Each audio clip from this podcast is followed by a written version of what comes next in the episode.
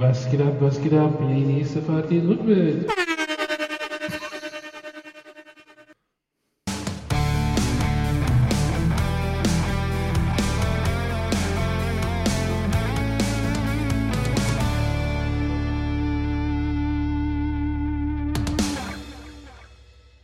Hallo und herzlich willkommen bei den Bretterwissern.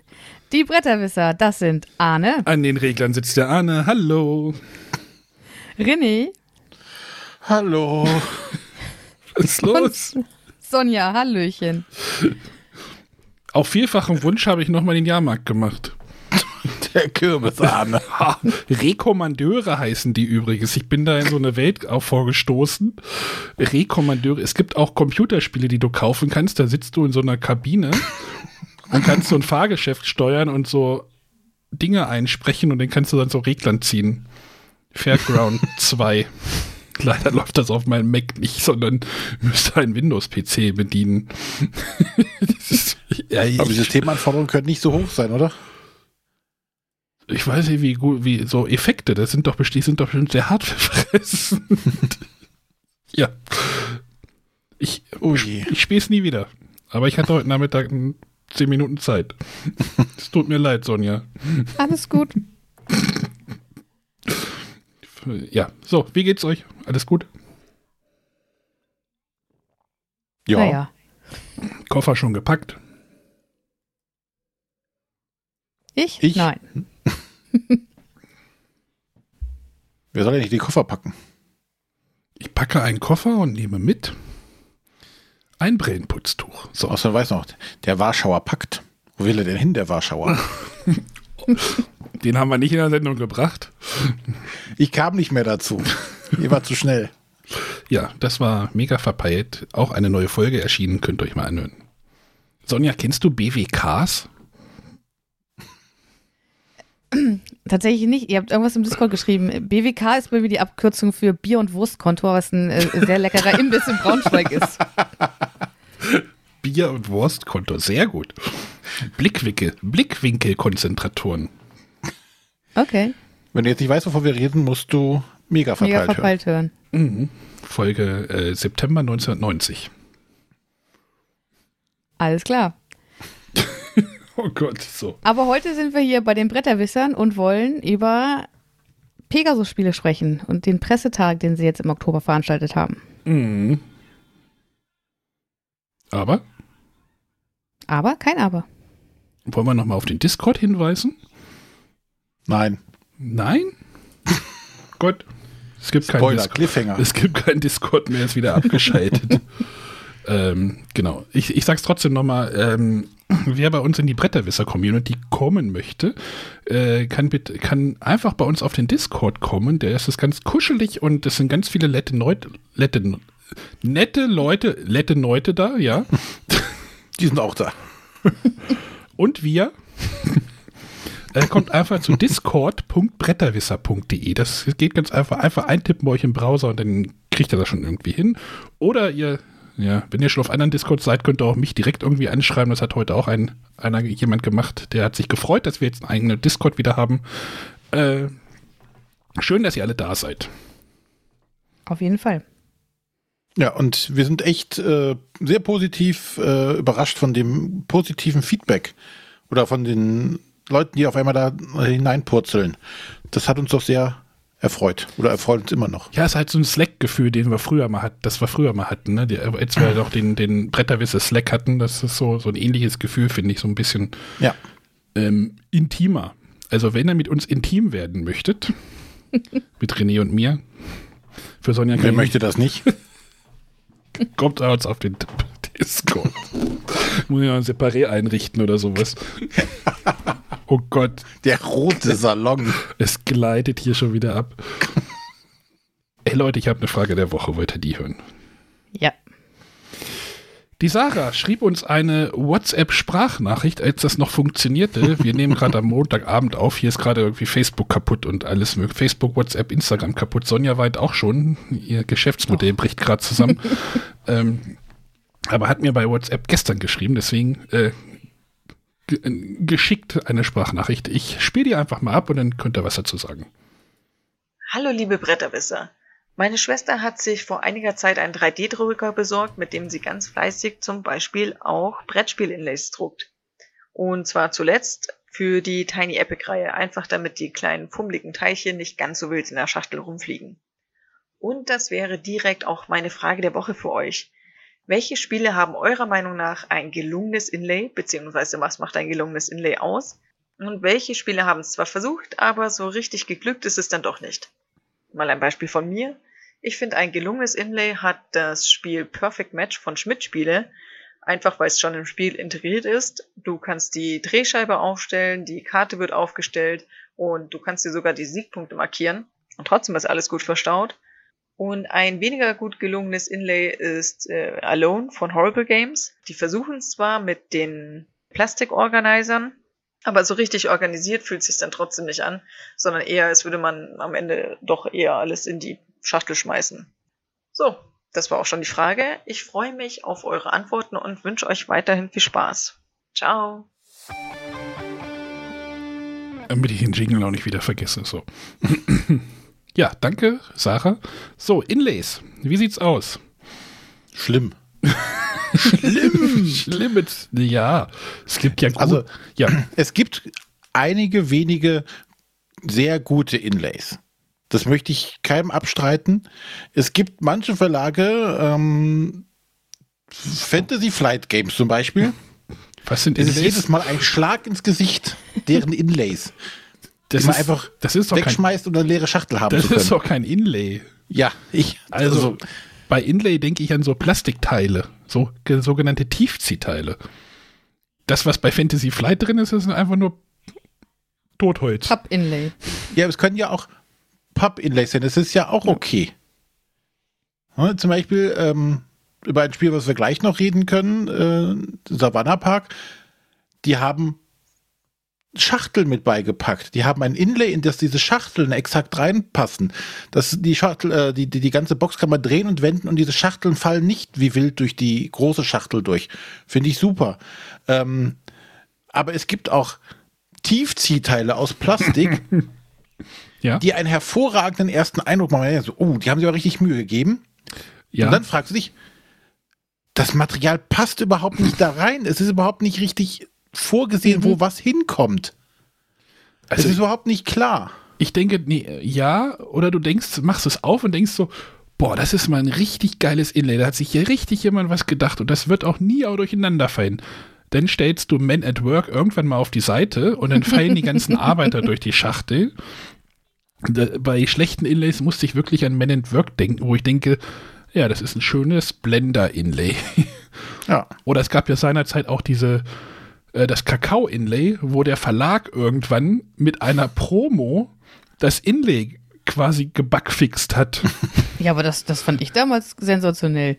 ja, Ich meine, Promos bin ich eh immer äh, dabei und dann kann ich mit der Promo auch noch das Spielmaterial fixieren.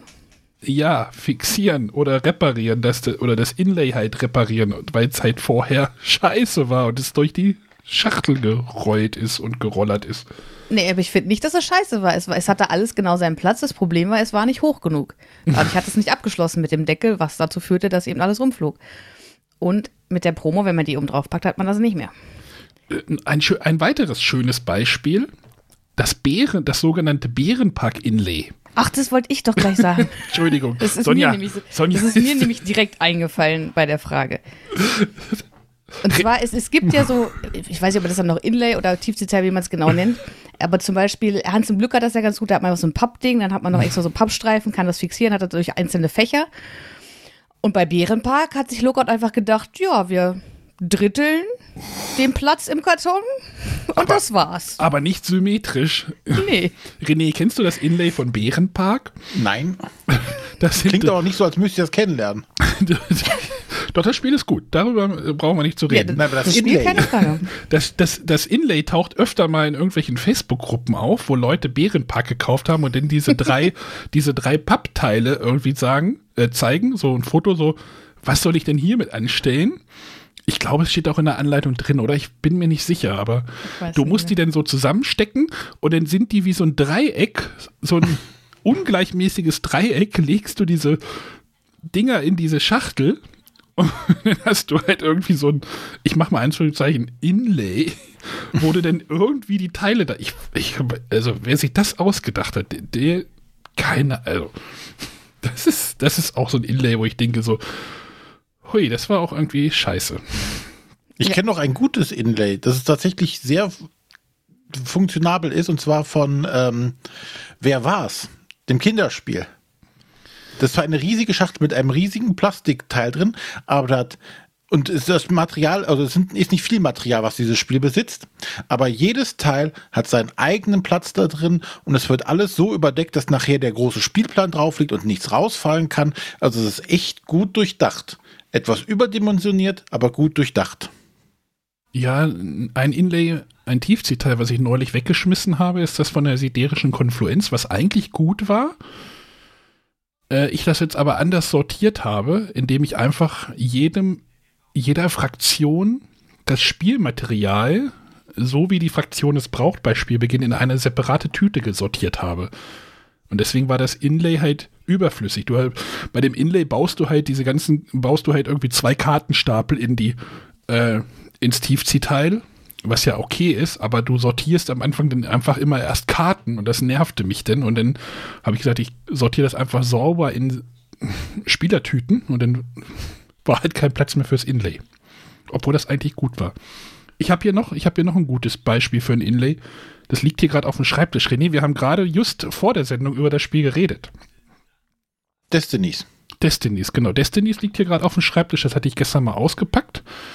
Ähm, ist eine normale Katan-Schachtel. Ich, ich weiß den Begriff immer noch nicht, den Fachbegriff. FK1-Schachtel. Da wissen die Hörer wahrscheinlich aber auch nicht genau, weil, also eine normale Spiele, ne, die quadratische Spieleschachtel. Da finde ich das Inlay tatsächlich auch gut. Oder findest du das jetzt doof? Ich find's gut. Ich, ich hatte an, an einer Stelle hatte ich ein bisschen Probleme, glaube ich, mit Münzen und also da waren ein paar Marker, die nicht sinnvoll einzusortieren waren. Aber was gut ist tatsächlich, dass so die losen Teile mit anderen Teilen, die schwer sind, überdeckst und nachher kommt nochmal so eine Plastikabdeckung drüber, ähm, womit dann äh, eigentlich wenig durcheinander fallen kann. Aber was ich mich immer frage, ist, da sind ja noch irgendwie Dritze, zwölf Dritzeljarden, wie du immer sagst, äh, Miniaturen drinne. Aber die Miniaturenplätze sind auch äh, personalisiert, könnte man sagen, oder? Du, jede, nicht die Figur, also da sehe ich mich schon wieder vor Problem, in Probleme laufen, wenn ich irgendwann die Miniaturen wieder da reinstellen muss und ich nicht weiß, wo der Bischof und wo der Jäger jetzt hinkommt und äh, das irgendwie denn nicht passt. Ja, drückst du so lange, bis es passt. ja, oder ich nehme den Cutter wieder zur Hand. Aber das, das hat mir tatsächlich gut gefallen. Also da, da ist, die ist auch gut voll.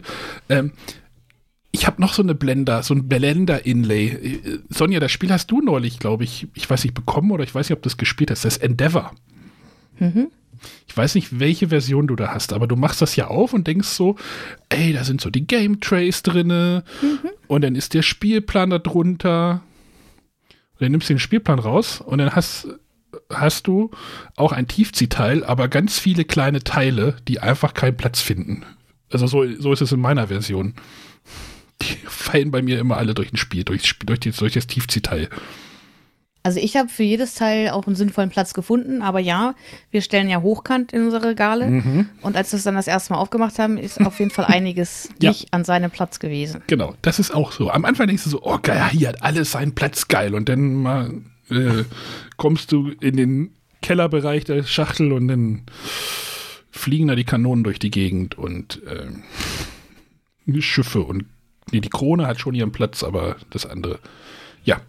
Inlay, immer ein heiß begehrtes Thema. Ja, ich würde auch gerne noch eins nennen, wo es gut gelungen ist. Äh, und zwar bei Parks von Feuerland Spiele. Äh, da haben sie auch äh, auf Game, sind sie auf Game Trace gegangen, wo man das ganze ähm, Holzmaterial reinpackt, macht einen Deckel drauf, zwei übereinander, dann ist die Schachtel auch von der Höhe schon voll. Und ansonsten haben da viele Sachen, also zum Beispiel der Startspielmarker hat seinen festen Platz und alles sitzt fest. Die Schachtel ist komplett gefüllt, da kauft man keine Luft. Und da kann man schütteln, wie man möchte. Da bleibt alles an seinem Platz. Oh, du hast gerade ein Stichwort gesagt. Luft. Luft? Sonja und ich haben letzte Woche zwei Spiele zugeschickt bekommen. Eins habe ich davon eben schon genannt. Das andere nennen wir nachher. Hast du das andere auch schon mal angeguckt? Natürlich. Hast du die Luft in dieser Schachtel entdeckt, die Ja. unter diesem Tiefziehteil, das überhaupt nicht tief ist. Entdeckt, also das ist echt, ähm, das fand ich schon frech. Ja, da sind wir wieder bei der Diskussion, die wir, glaube ich, ich weiß nicht, ob in der letzten oder vorletzten Folge geführt haben. Wenn ein Spiel einen gewissen Preis hat, erwarten die Leute auch was und es ist ja auch einfach die schöpferische Leistung, die man da bezahlen möchte. Und wenn man das in eine zu kleine Schachtel packt, ist die, oder sehen die Verlage immer noch die Gefahr, dass die Leute nicht bereit sind, das Geld dafür zu bezahlen. Wobei, lass uns das gleich nochmal ähm, beim Pegasus-Teil disku äh, weiter diskutieren, weil das war da auch beim Pegasus-Pressetag auch ein Thema. Hui, hui, hui, hui, Aber wie ist denn das? Mögt ihr so Tiefziehteile oder denkt ihr so, brauche ich jetzt nicht, ich sortiere mir das selber? Das kommt immer ganz drauf an. Ähm, ich mag, ich finde es eigentlich immer cool gemacht. Meistens finde ich es aber einfacher, ich schmeiße alles in eine Tüte, die mhm. hoffentlich irgendwo einen Platz findet. Und dann kann ich das, äh, ich habe ja in der Regel auch so Schälchen, die ich beim Spielen aufstelle, kann ich es einfach von einem Schälchen in eine Tüte packen. Ähm, ich hatte zum Beispiel bei Alma Mater, ähm, das ist äh, von Eggert Spiele, und das hat auch so ein Tiefdetail, wo alles seinen Platz hat und das sitzt auch gut, da verrutscht auch gar nicht so viel. Ähm, aber das Problem ist, da muss ich zum Beispiel die Münzen immer so aufreihen, dass sie so einen Stapel quasi ergeben und den dann genau da reinschieben. Und ich finde, es kostet echt viel Zeit, das einzuräumen und auch auszuräumen, wo ich mir denke, würde ich das alles einfach in eine Tüte schmeißen, dann wäre es beim Auf- und Abbau schneller. Ja, das, das war auch der Grund bei mir bei der siderischen Konfluenz, wo ich denke, so. Aber seit, seit letzter Woche tatsächlich möchte ich keine Plastiktütchen mehr haben. Ich möchte so Pappboxen haben. Wir werden gleich nochmal darüber sprechen, aber ich möchte jetzt nur noch Faltschachteln haben. Die falte ich auch gerne alle zusammen, aber ich finde es total genial. Ja, falte die, mal, falte die mal bei Kubitos. Oh, Kubitos ist auch ein schlechtes Inlay, was auch gleich rausgeflogen ist. Das passte doch denn gar nicht mehr mit den Schachteln, oder wie war das, ne? Ich glaube, da haben wir, also sonst, mir sind ja quasi auch Inlays so schlecht sie sind, sind ja eigentlich auch heilig. Kubitos ist eins der wenigen, wo es rausfliegen musste, weil anders hätten wir das nicht einräumen können. Also ja. Gar nicht sinnvoll. naja. Gut, so. Aber danke, Sarah, für die, für die tolle, äh, spannende Nachricht. Also, äh, René, hast du denn schon Inlays gedruckt mit, mit meinem Drucker? Nein, tatsächlich nicht. Der kann die nämlich nicht so gut. Also, die, die FK-Schachteln schafft er nicht im Ganzen. Ja, von der Größe, aber ehrlich, ausdrucken von Inlays, das ist mir dann auch zu schade. Dann greife ich tatsächlich lieber auf Tütchen. Ja, zurück. das wollte ich ja eigentlich damit machen, aber irgendwie habe ich dann gesagt, so, ah, vielleicht sind Tüten doch irgendwie spannender. Oder ja. demnächst Faltschachteln, wenn René sich durchsetzt mit seiner Idee. Wir sollten, ja, wir brauchen mehr Faltschachteln. Wir sollten Faltschachteln mal als Bonus Bretterwisser Faltschachteln. Bretterwisser Faltschachteln. Hm. Kann man mit wenig Aufwand tatsächlich äh, aus so Origami-Papier basteln. Wir haben das mal angefangen, wollten das eigentlich für Terraforming Mars durchziehen, hatten aber nie die Zeit und Muße, da weiterzumachen. Aber das ging eigentlich ganz gut, da so es eigene Pappboxen zusammen zu falten. Ja, es gibt sogar ein, eine Webseite, templatemaker.nl. Da kannst du dir äh, die Maße äh, raussuchen, was du haben möchtest, wie groß sie sein sollen. Und dann kannst du die auf normales äh, Papier ausdrucken, die Vorlagen ausschneiden und dann zusammenfalten. Macht, das, hier, also macht das jemand für mich? Wer macht das für mich? Und vor allem, die haben auch so geile Sachen wie Särge, also so Sargformen. Also, oder Sterne. Ich habe keine Lust, Sterne zu falten, aber es geht. Särge hatten wir früher auch immer zu Hause bei meinen Eltern. Wir Aber nicht auf Papier gefaltet. Wir hatten ein Sarglager. Nee, egal. Tut hier auch jetzt nichts zur Sache. Gut, also vielen Dank, Sarah. Äh, wenn ihr uns weiter mit so tollen Nachrichten äh, versorgen möchtet, schreibt uns eine WhatsApp-Sprachnachricht in Klammern, wenn das irgendwann wieder geht. Wahrscheinlich, wenn die Sendung kommt, läuft das hoffentlich wieder. Ansonsten brennt das Internet, glaube ich, äh, unter der Telefonnummer 0170 5444 843. Ganz einfach. So, und jetzt, ihr wart unterwegs, ne? Naja, unterwegs nicht wirklich.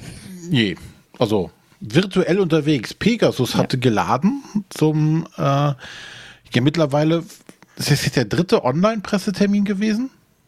Ja, weil letztes Jahr im Herbst der erste war und im Frühjahr haben sie den zweiten. Nee, war es nicht sogar der vierte schon? Dann war es der vierte. Die haben noch im Sommer auch schon einen zwischengeschoben. Na, auf jeden Fall äh, zum wiederholten Male äh, lud Pegasus zum Pressetermin ein, um ihre oder einen, einen Ausblick auf das aktuelle Programm, um Neuheiten und sowas alles werfen zu können oder geben zu können. Und das war jetzt auch wieder soweit. Und äh, Moment, ich habe eine Frage. ja, Ähm, gab es Probleme? Sonja, berichte mal. Nein, am Ende ist ja alles gut gegangen. Das habe ich Ähm. auch mal gedacht. Naja, nachdem Arne die Probleme mit äh, der Postsendung oder der DRL-Sendung beim Kosmos-Pressetag hatte, ähm, bekam ich recht früh äh, die Sendungsankündigung, dass da was kommt von Pegasus und dachte mir, ja, schön. Und dann war es irgendwo in, in der Station schon weiter, also aus Friedberg raus. Ich weiß nicht mehr, in welcher Ortschaft es äh, dann steckte. Und hieß, es wird am Donnerstag ausgeliefert. Und ein anderes Paket war am Donnerstag schon im Lieferwagen unterwegs und die beiden steckten immer noch an ihrem Ort. Aber DRL oder die App blieb bis zum Abend stur dabei. Nee, Auslieferung heute am Donnerstag. Und gegen Abend hieß es dann, ups, ähm, aufgrund einer technischen Störung, Stau etc., irgendwas Unvorhergesehenem, kann sich, wird sich die Lieferung um ein bis zwei Werktage verzögern. Und ich wurde wieder als Unke beschimpft. Ja, weil du morgens gleich den Kommentar ablässt und ja, ja, ich weiß schon, wie das läuft. Das Paket kommt Samstag früh und ihr öffnet das ohne Schuhe an der Tür, schließt euch aus. Das Tautreten hast du vergessen. ja, aber Ja, und tatsächlich war es dann äh, Freitag immer noch nicht da, beziehungsweise äh, ich habe parallel noch eine andere Sendung von Pegasus erhalten. Und die wurde am Donnerstag erst angekündigt und war Freitag früh schon als erste in Auslieferung, während die anderen beiden angeblich immer noch in diesem Lager, wo auch immer waren. Und ich dachte, Moment, wenn das eine schon in Auslieferung ist und die anderen beiden sind noch sonst wo, dann wird das heute auch nichts mehr. Aber zwei Stunden später waren auch die im Lieferwagen und dann kam das Paket hier. Mit einer frühen, frühen Nachmittag kam es bei mir an. Wobei, ich hatte ja schon Schnappatmung bekommen. Als ich nämlich ähm, Mittwoch, glaube ich, äh, habe ich nachgefragt, Sonja, hast du schon ein, äh, hast du schon Nachricht von Pegasus bekommen? Ich habe noch gar keine Bestätigung bekommen. Äh, dann sagte sie, ja, äh, ich habe gerade eine Sendungsbestätigung auch vom Paket bekommen. Ich so, verdammt, ich noch nicht. Warum nicht? Wurde ich vergessen? Und dann bekam ich die Nachricht, irgendwann nachts kam dann die Bestätigung, ja, äh, Paket wurde versendet, voraussichtlich Freitag. So, fuck. Freitag bin ich den ganzen Tag nicht da und wie ich mein Glück kenne, äh, ist dann, sind dann die, Nachbarschaft auch nicht da, wird also nichts mit Paket. Mond, äh, Donnerstagmorgen um 10 Uhr klingelt der Postbote und hat ein Paket für mich von Pegasus in der Hand. Ich dachte so, ups, das ging jetzt ja schneller als erwartet. Also ich habe da genau das Gegenteil erlebt. Tja, Wie, sowas geht auch? Ja, Naja, egal. Lassen wir die Pakete Pakete sein. Äh, ich glaube, Genau. die Hörer interessiert viel mehr die Spiele, oder? Oder wollt ihr erstmal kurz das da waren große, ja Spiele drin. das, große, Gan- drüber das, reden. das große Ganze erstmal? Also, das wird, wurde per Zoom wahrscheinlich wieder gemacht. Genau. Die alte, also die sind ja mittlerweile auch sehr gut eingespielt in der Technik. Ähm, ich weiß gar nicht, war diesmal auch wieder äh, ein Supporter-Tag danach und Ja. ein Händlertag? Also, Supporter-Tag gab es danach, das weiß ich. Ja, dann gab es bestimmt davor wieder den Händlertag. Die machen das ja immer so in einem Aufwasch meistens, ähm, damit sie auch ähm, Interviews aus der Konserve wiederverwenden können.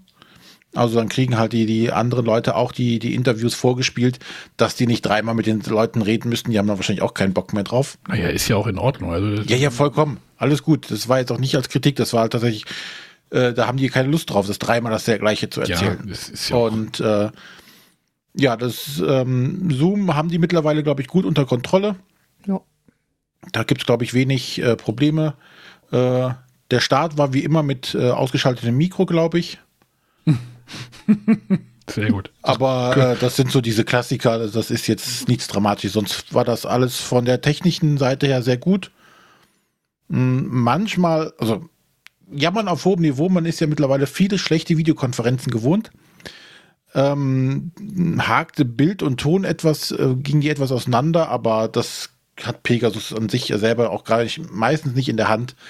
Das liegt ja auch irgendwie an Zoom oder sonstigem, aber so war das alles vollkommen in Ordnung. Ja, und dann äh, ging es halt um Spiele. Den ganzen Abend lang. Wohl, den Auftakt machte ein, ein Einspieler von Ignazi Trevicek von Portal Games. Und ich mag ihn ja sehr, aber er ist immer wie auf Droge. So Spieleautoren auf Speed oder sowas mit seinem schönen polnischen Akzent. Er spricht ja sehr gut Englisch, aber er hat immer diesen harten polnischen Akzent da drin. Äh, und ähm, was man ihm ja auch immer anmerkt, er brennt ja für seine Spiele, ne? Ja. Ich, das sind immer die größten und besten Spiele und die haben toll die tollsten Sachen und noch nie da gewesen und überhaupt und schick und schnick und schnack. Ja, aber der hat erstmal über seine Spiele abgefeiert. Ja. Ja, aber ist doch auch schön. Und Worüber denn, das sind ja auch zum, zum Großteil sind das ja die Spiele, die Pegasus auch tatsächlich auf der Messe haben wird. ähm, denn die Portal Games Spiele sind, glaube ich, wenn ich es richtig aufgeschrieben habe, bis zur Messe alle fertig und verfügbar. Also Portal hat es tatsächlich irgendwie geschafft. Haben die da irgendwie gesagt, wie sie es geschafft Naja, ähm, wahrscheinlich. Na gut, man muss auch dazu sagen, dass zum Beispiel so ein Vienna Connection ja eigentlich schon im Frühjahr angekündigt wurde. ähm, Ist nur ein halbes was sich Jahr jetzt einfach so verzögert hat, dass man jetzt sagen kann, oh, das ist unsere Essen-Neuheit. Genau, das ist nämlich eins. Es gibt, äh, das finde ich ganz spannend, dass jetzt äh, parallel quasi zwei Spiele erscheinen, die auf dem Detective-Krimi-Brettspiel basieren oder auf dem System, was da verwendet wurde, mit diesem Kartenstapel, von dem man immer nicht alle anschauen darf. Und das eine ist eben das Vienna Connection, was ich ja auch in der Vorschau schon genannt habe, ähm, wo wir Spione im Kalten Krieg spielen. Und das andere ist Dune House Secrets. Und das ist auch eins der Spiele, welches in dem besagten Paket enthalten war. Was mich jetzt zu dem Problem führt, ich habe zwar den alten Dune-Film irgendwann mal vor Jahren gesehen, kann mich aber kaum noch dran erinnern. Und inhaltlich soll die Geschichte, also die ist in drei Fälle aufgeteilt, soll direkt nachdem die Filmstory endet, sollen diese drei Fälle spielen. Entsprechend werde ich wohl äh, demnächst noch mal kurzfristig ins Kino gehen müssen. Das- morgen, morgen geht Bin, ins bin ich Kino. der Einzige, der ihn jetzt tatsächlich gesehen hat, ja? Ja, morgen bin ich der Zweitigste. der 20. ähm, ja, guck dir, also ich würde es wahrscheinlich echt nicht spielen, ohne, äh, gerade wenn du die Welt noch gar nicht kennst, also gar nicht präsent hast, dann solltest du den wahrscheinlich wirklich vorher gesehen haben. Ja, das Das ist Fall. wahrscheinlich so wie mit den Marvel-Filmen Marvel und Spielen. So, du kannst es wahrscheinlich auch spielen und so. Und du kriegst da wahrscheinlich auch irgendwie was bei raus. Ähm, aber dir wird wahrscheinlich was flöten gehen. Genau. Ja, aber gerade da es halt hieß, es wird schlecht- direkt, direkt an, angrenzen an die ähm, Filmstory, denke ich, macht es schon Sinn, das in der Reihenfolge dann auch zu gucken und zu spielen. ich könnte. Ich wollte sagen, Marvel ist jetzt ein schlechtes Beispiel, warum? weil die Spiele ja keine Geschichte erzählen. Ja, okay, ja. Und zum Beispiel auch nicht mit der Filmgrafik in irgendeiner Art und Weise arbeiten. Ich, ich könnte dir einfach sagen, wie der Film endet und dann äh, wirst du sehen, dass du mit dem Wissen des alten Filmes wahrscheinlich schon genug weißt für die Spiele. also, Ja, ich, wir reden nachher nochmal drüber, ja. die Geschichte von Dune ist ja eigentlich hinlänglich bekannt. Es gibt ja auch schon seit längerem die Bücher, auf der das Ganze basiert. Ja, ich jetzt Es ist jetzt auch nichts Neues. Nein, aber ähm, ich denke auch schon, dass es Sinn macht, sich den Film vorher anzuschauen. Ähm, zum einen wirbt oder hat Pegasus auch auf der Veranstaltung damit geworben. Also wenn er aus dem Kino kommt, äh, setzt euch an den Tisch und spielt das Spiel. Ähm, ihr könnt direkt die Geschichte weitererleben.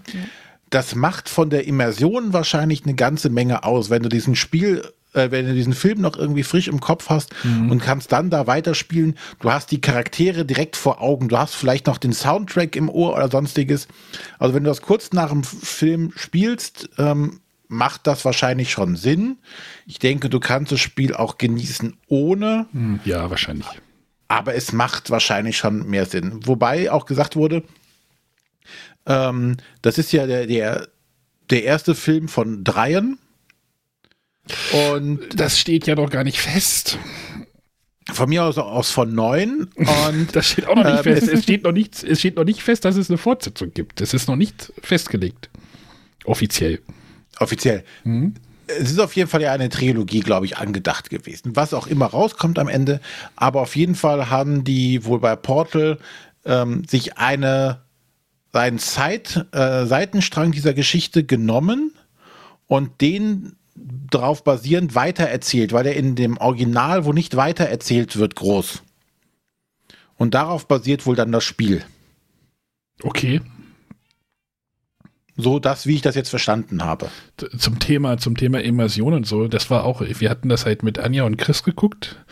Und dann habe ich so gesagt, hier, ey, ich habe das auf so ein Spiel zu Hause. Das hatte ich denen schon mal irgendwie gezeigt, aber jetzt hatte ich dann halt am Wochenende nochmal das Spiel rausgekramt, habe so ein paar Fotos gemacht von den Spielkarten, habe so geschickt, guck mal, hier sind alle die Charaktere, die ihr gestern so toll fandet.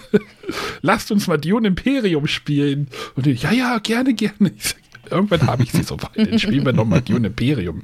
Also, ist tatsächlich, das funktioniert schon so mit den Lizenzen, dass man die da irgendwie reinkriegt. Und ja, meint ihr, das funktioniert bei diesem Detective, das, dieses Detective da? Also, ihr habt jetzt weder den Film noch das Spiel gesehen. Ist vielleicht ein bisschen spekulativ jetzt gerade.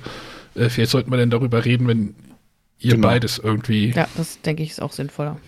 Ähm, und das Vi- Vienna Connection ist halt das, das gleiche System wie die, also die basieren jetzt alle auf diesem Detective-System. Genau, So. also das Vienna Connection, da habe ich schon eine Partie hinter mir. Ähm, da ich ja, wie gesagt, mit June erst anfangen wollte, nachdem ich den Film gesehen habe, haben wir mit Vienna Connection an, angefangen. Und das ist für mich tatsächlich eine, eine coole Weiterentwicklung. Kannst du mal das kurz nochmal so umreißen, falls jemand Detective nicht gespielt hat? So ganz kurz. Ja, du hast im Endeffekt beginnst du mit einem großen Kartenstapel mit nummerierten Karten und ähm, hast dann eine Ausgangssituation, irgendwas ist passiert, äh, irgendein Mordfall, irgendein Kriminalfall und ähm, du bist jetzt ähm, Detective oder du unterstützt äh, die Detectives auf jeden Fall, äh, wirst du mit einer Aufgabe betraut, du sollst rausfinden, äh, irgendwelche Dinge herausfinden zu diesem Kriminalfall und hast dann in der Regel anfangs ähm, nur wenige Spuren zur Verfügung, heißt es immer. Und äh, bei dem Detective-Brettspiel war es eben so, du hast äh, so eine kleine Karte, wo du mit dem Auto fahren kannst. Du hast da, ich glaube, fünf verschiedene Orte waren es. Ähm, und die Spuren gibt es an verschiedenen Orten. Das heißt, du beginnst vielleicht im Büro, dann hast du ein paar Spuren zum Büro. Ähm, und darüber wird quasi die Zeit gesteuert. Also du hast, äh, du beginnst, dein Arbeitstag beginnt irgendwie morgens um 8 und du musst in drei Tagen um 16 Uhr ähm, musst du eine Auflösung haben, weil es dann eine große Pressekonferenz gibt. Ähm, und du kannst dann allen Spuren, die du schon freigespielt hast, kannst du einer Spur davon folgen. Und die Karte sagt dir dann, wie viel Zeit das kostet. Zusätzlich war es beim Brettspiel noch so, dass die Bewegung, wenn du an einen anderen Ort fahren musst, das kostet dich auch Zeit. Und so hat man halt die Möglichkeit, in diesem Zeitfenster, was mir zur Verfügung steht, eben ähm, beliebigen Spuren nachzugehen. Und manche Spuren führen dann wieder zu weiteren Spuren. Und das Ganze wird unterstützt durch die an, sogenannte Antares-Datenbank. Da gibt es viele Sachen, die man da nachschauen kann. Äh, da gibt es Informationen zu den ganzen Verdächtigen. Da kannst du vielleicht Fingerabdrücke ähm, erhalten. Und es ist halt sehr immersiv. Du darfst auch gewisse Sachen, äh, darfst du nach googeln und dir weitere Informationen dazu holen. Genau, das ist das De äh, Detective-Grundprinzip. Und bei Vienna Connection sind wir eben zur Zeit des Kalten Krieges unterwegs als Spione. Und da ist es nochmal insofern ein bisschen weiterentwickelt, dass man halt wirklich äh, dieses Spionthema gut umgesetzt hat. Also man hat wieder diese Karten, man kann den Spuren folgen.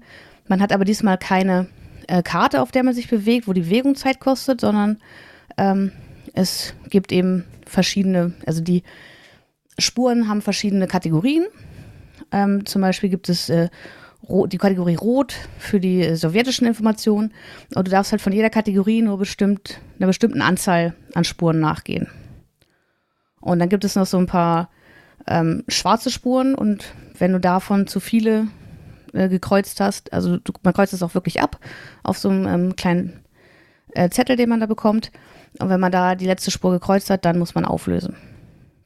Und bei VR Connection kommt tatsächlich noch neue Elemente dazu. Also äh, es geht wirklich darum, Dinge zu dechiffrieren, Codes zu knacken.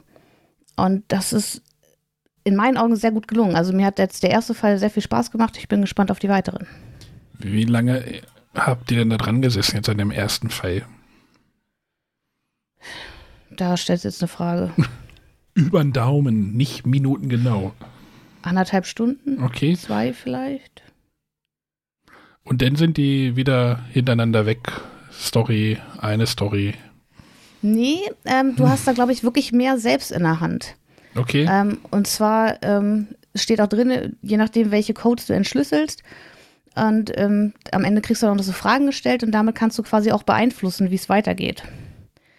Und wenn ich es richtig verstanden habe, du hast auch jeden dieser Zettel, die quasi den, die, die, den Ort oder die Reise von den Orten ersetzen, hast du doppelt drin, Mhm. äh, weil du es äh, vermutlich mehrfach spielen kannst und kannst immer noch was Neues erleben. Weil deine Entscheidungen, die du triffst, auch ein bisschen den Spielverlauf beeinflussen. Wahrscheinlich jetzt auch nicht komplett auf links gedreht, aber ähm, ich habe das Gefühl, da steht einiges mehr an, an Variationen drin und an dem, was du wirklich erleben kannst. Ist natürlich jetzt auch spannend, dass man einfach sagt, so, ey, wir haben jetzt zwei Spiele, die so ungefähr den gleichen Mechanismus haben, aber wirklich komplett unterschiedliche Hintergrundwelten oder Geschichten so da drin. Ne? Einmal so dieses Science-Fiction, ähm, ich nenne jetzt mal Dune Science-Fiction Fantasy und dann hast du halt dieses Kalte Krieg äh, Spionage-Thema dahinter. Das ist natürlich schon, kann sich jetzt jeder so aussuchen, was er gerne haben möchte. René, wenn du jetzt den Film gesehen hast, welches packst du denn zuerst aus? Würdest du denn zuerst auspacken? So. Ähm, Dune reizt mich vom Thema her schon mehr an der Stelle. Okay. Mhm. Aber wie du gerade sagtest hier, dass man da mit einem Mechanismus mehrere Sachen bedienen kann, das hast du ja bei vielen Sachen so, ne? Ja, aber ist Guck dir Unlock an, guck dir die Exit-Sachen an. Na, du kannst es ja in, in die Welt setzen, in Anführungszeichen, die dir am besten passt oder die dir gut passt und dann bist du da drin. Von daher ist das jetzt ja nichts revolutionär Neues. Ja, ist jetzt aber lustig, dass das jetzt irgendwie doch mehr oder weniger zeitgleich rauskommt, wie, wie gesagt, oder wie ihr ja gesagt Ja, habt. wobei man ja sagen muss, im Original, ich glaube, das Vienna Connection ist ja auf Englisch schon ein paar Monate verfügbar. ja, Ja gut, und das Dune, das macht ja jetzt auch Sinn, wenn es quasi Ja. mit dem Film äh, veröffentlicht wahrscheinlich wird. liegt das auch schon ein Jahr auf Halde oder so. Das ist, Aber zu Dune, ich hatte ja eben so eine leichte Eindeutung gemacht, dass da auch ein Spiel ist, was so viel Luft drin hat. ach so. Und ich habe das ausgepackt und ich habe tatsächlich das Inlay hochgehoben, um zu gucken, ob da noch was drunter ist. Weil es ist ein Satz Karten, äh, ein paar breitere Karten und das war es auch schon, glaube ich, fast, oder? Ja. Und der Rest ist tatsächlich einfach mit einem schwarzen Plastik-Inlay nach oben gehoben, somit man den leeren Boden nicht sieht. Also, wenn ich mich eben über Fantasy Flight Spiele beschwert habe, muss ich das da tatsächlich auch machen. Und wir kommen ja nachher, gegen Ende würde ich das nochmal aufgreifen, weil das auch am Ende des Pegasus-Pressetags nochmal Thema war, ähm, was der Grund dahinter wahrscheinlich sein wird, dass es so ist. Aber ich fand's schon, oder schon frech. Ja. Ja, ähm, der Ignazi hat noch über ein weiteres Spiel gesprochen, und zwar über Dreadful Circus. Das ist so ein Großgruppenspiel für vier bis acht Spieler von Bruno Faidutti, so ein Partyspiel. Dreadful, Sorry, ich mache hier nebenbei gerade noch irgendwie die P äh, Pressemappe. Ich versuche das ja gerade zu suchen. Was, was war das? Set Collection? Ich glaube, sie sagten das Set Collection, oder? Mit halt so einem, ja, Monstrositäten-Zirkus. Lustiges Thema, aber ich glaube, das ist nichts, was ich mir angucken werde. Ist doch Horror. Ja. Aber jetzt nichts, was mich jetzt, also das Thema finde ich sehr cool, aber und von der Optik mag ich es auch, aber das Spiel sagt mir jetzt so nicht zu. Ich finde es hier gerade nicht. Ist auch egal. Gut. Sonja, du weißt ja, auch und nichts dann ja, ähm, mehr drüber. ging es ja weiter. Dann ähm, fragte ich nämlich gerade Arne, ähm, bei welcher Firma er noch mal gearbeitet hatte in Göttingen, weil irgendeine Göttinger Escape-Raum-Firma stellt Spiele jetzt gerade vor. Jetzt dachte ich schon, es wäre Arnes alter Arbeitgeber gewesen, Nee, aber es war die- wohl die Konkurrenz. Ist ne? die Konkurrenz, ja, die harte Konkurrenz in Göttingen tatsächlich. Break, Breakpoint. Ähm, ja. Da habe ich, glaube ich, sogar noch einen Gutschein hier irgendwo rumfliegen. Ja, zumindest, also die haben äh, jetzt angefangen, äh, Krimi-Dinner rauszubringen. Bei denen heißt es jetzt Deadly Dinner. Und ähm, da war eine Vertreterin da, die hat das mal so ein bisschen erzählt und hat ein paar Fragen dazu beantwortet, was die jetzt da so gemacht haben, was sich halt einfallen lassen. Äh, Sonja, Und- Sonja, Ja. waren das die, die auch schon angekündigt waren in Nürnberg, als wir da waren? Nürnberg 20? Ganz genau, ja. äh, die sind jetzt noch nicht rausgekommen, sondern die kommen jetzt erst raus, richtig? Die kommen jetzt, ja. Ne, sie sind schon in der Erstauflage von der, denen direkt erschienen, aber sie kommen jetzt in der zweiten Auflage dann mit Pegasus-Logo raus. Okay. Und auch noch weitere Titel, die dann direkt mit Pegasus-Logo erscheinen werden. Okay. Klang jetzt erstmal sehr nach einem, in Anführungszeichen, klassischen Krimi-Dinner. Du machst ja sowas, Ähm, René, ne? Ich finde sowas sehr nett. Ähm, die, das Problem, was ich dabei immer habe, ist, äh, die entsprechend große Gruppe an Leuten zusammenzukriegen. Ha, die sowas auch machen wollen dann. Aber wenn man da die richtige Gruppe hat, finde ich das immer sehr amüsant eigentlich. Das Schöne dabei ist, die haben jetzt, äh, abgesehen von den Themen, äh, Äh, die sie da haben, Break, Breakout heißt, nee, Entschuldigung, ich hatte Breakout, nicht Breakpoint. Ja, Breakout. Ähm, die Themen, die sie dabei haben, ist halt einmal äh, so Hollywood, das ist so roter Teppich ins Verderben. Ja, da würde ich gerne was zu sagen. Und zwar habe ich das ja damals auf der Spiel, auf der letzten Vorort-Spielwarenmesse mitgegeben bekommen. Mit dem Hinweis, naja, es drängt nicht, ne, ist ja auch immer nicht so einfach, sechs bis acht Leute zusammenzubekommen, aber probiert's mal aus. Und wir wissen ja alle, was ähm, quasi sich während der Spielwarenmesse 2019, nee, 2020 schon ankündigte. Ähm, wir haben es, wir haben drei Termine tatsächlich festgelegt mit äh, sechs anderen Spielern. Und jedes Mal kam uns ein Lockdown dazwischen. Mittlerweile sagen wir schon, also eigentlich trauen wir uns jetzt gerade gar nicht, äh, für vielleicht diesen Winter noch einen Termin anzusetzen. Kommt der nächste Lockdown. Ihr seid schuld. genau. Ähm, also wir haben es hier, wir haben total Bock drauf. Wir haben eine Gruppe, wir sind acht Personen. Wir wollen es unbedingt spielen. Aber irgendwie hat es die letzten eineinhalb Jahre nicht so richtig gut geklappt, in der Gruppengröße zusammenzukommen. Ja. Aber wie gesagt, ähm, was ich ja noch äh, ganz einfach war, dass das zweite Thema ist halt ähm, die letzte Rose, basierend auf einer Dating-Show. Sehr gut. Und ähm, das letzte, was jetzt noch für dieses Ende dieses Jahres angekündigt ist, ist Killing Woodstock, wo es darum geht, dass man also Hippies versucht, das Woodstock Festival neu aufleben zu lassen. Da braucht man auch wieder Blumen. Da braucht man Blumen. Aber auf jeden Fall fand ich das von den, von den Themengebieten halt sehr, sehr witzig.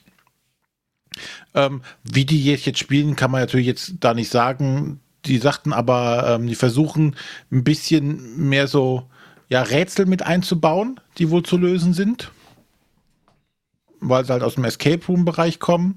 Und was ich noch ganz nett fand, ähm, dass die auch unterschiedliche Spieleanzahlen haben. Bei den meisten hast du immer so, ähm, hier die Linie Krimi-Dinner XY, immer von sechs bis acht Spielern. Und die haben jetzt so, glaube ich, ähm, der rote Teppich ist jetzt sechs bis acht, so diese klassische Größe. Ich glaube, die letzte Rose waren dann fünf bis sechs Spieler.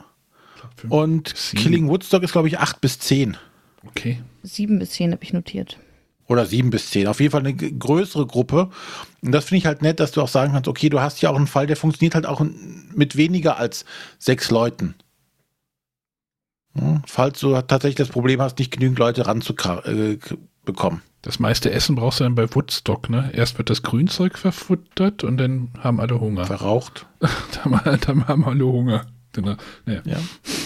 Schluss mit den schlechten. ja, aber da sind wir ja mal gespannt, wenn Sonja berichtet vom roten Teppich. Ja, ich bin auch gespannt, wann Wenn Sonja vom roten- dazu kommt. Sonja berichtet vom roten Teppich. Sehr gut. Finde ich gut. Ja, aber tatsächlich ist mir dann wieder eingefallen, ähm, wir hatten ja schon mal die Idee, ähm, die Verena Wiechens, die jetzt auch bei Pegasus war, mal hier im Podcast einzuladen, weil die ja einige spannende Dinge machen. Die haben ja Mhm. auch schon ein eigenes Krimispiel rausgebracht. Also da steckt sehr viel Kreativität in diesen Menschen anscheinend. Sollten wir mal in unser Gästedokument reinschreiben. Irgendwann mal. Aber ich finde sowas immer doof. Naja, Was? Krimi-Dinner an den sich? Krimi-Dinner, ja, ich glaube schon. Warum? Oh. Nee, lass mal.